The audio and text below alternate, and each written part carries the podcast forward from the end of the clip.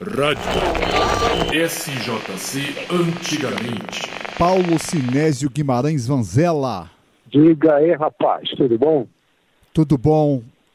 Ex-boleiro ou ainda bate uma bolinha? Olha, rapaz, você acredita que eu disputei campeonato valendo pontos até 2012, de lá pra cá, bato uma bolinha, mas bem espaçado. Paulo, como joseense, é exagerado dizer que São José dos Campos é um celeiro de craques para o Brasil e o mundo? Muita gente boa, mas muita gente boa de bola mesmo. Alguns que nem se tornam tão famosos já jogaram nos campos de São José. Tão forte é o nosso campeonato amador que muitas vezes passam direto sem passar pelo São José. Nós temos jogadores que são famosos, como dois goleiros do Palmeiras, Exatamente. E o Jailson tem uma trajetória curiosa. Ele despontou uma grande equipe da Série A já depois dos seus 33 anos. O Leão já é um exemplo que foi bem mais cedo, né? Ele passou por aqui. Foi para Ribeirão Preto, mas teve a formação dele de atleta aqui, né? Com 21 anos, estava na Copa de 70. Você recentemente fez uma postagem no Facebook de chamar a atenção, que é o Fidelis, lateral direito, e o Casimiro, o meio de campo. Ah, sim. É que me ocorreu o seguinte, Vá. O Leão, por exemplo, ele é de Ribeirão Preto, embora ele tenha o título de cidadão joseense, disputou Copa.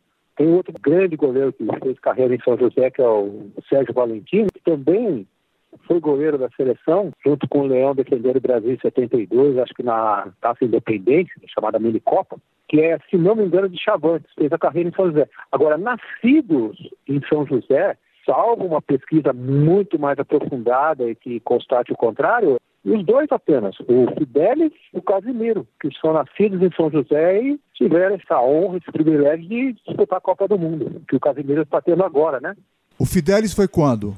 O Fidelis foi em 66. Foi um pouco contestada a convocação em termos de que esperava-se o Carlos Alberto Torres, mas foi feita a opção por ele, que na marcação até era superior. Em termos de raça, tanto é que fez carreira em grandes times, né, Ivan? Agora, e o Casimiro, hein?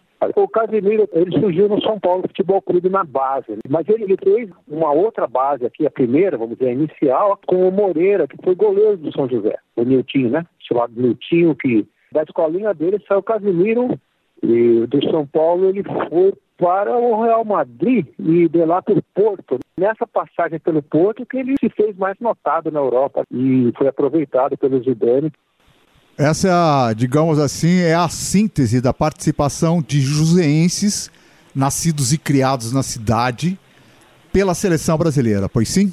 Ah, sim. Copa do Mundo, com certeza, né? Agora, 52 anos depois do Fidelis, temos o Casimiro aí. Então, nós, joseenses, temos um gostinho especial de torcer por um nosso conterrâneo titular da equipe, que é o meio de campo Casemiro.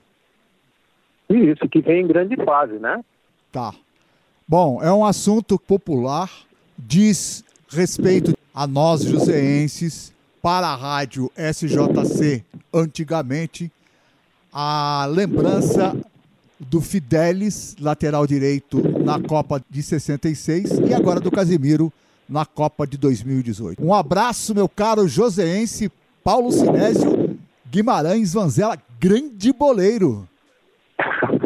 Muito obrigado, Ivan. Um abraço e sucesso aí na sequência que você deve dar para a Rádio São José dos Campos antigamente. Rádio SJC antigamente.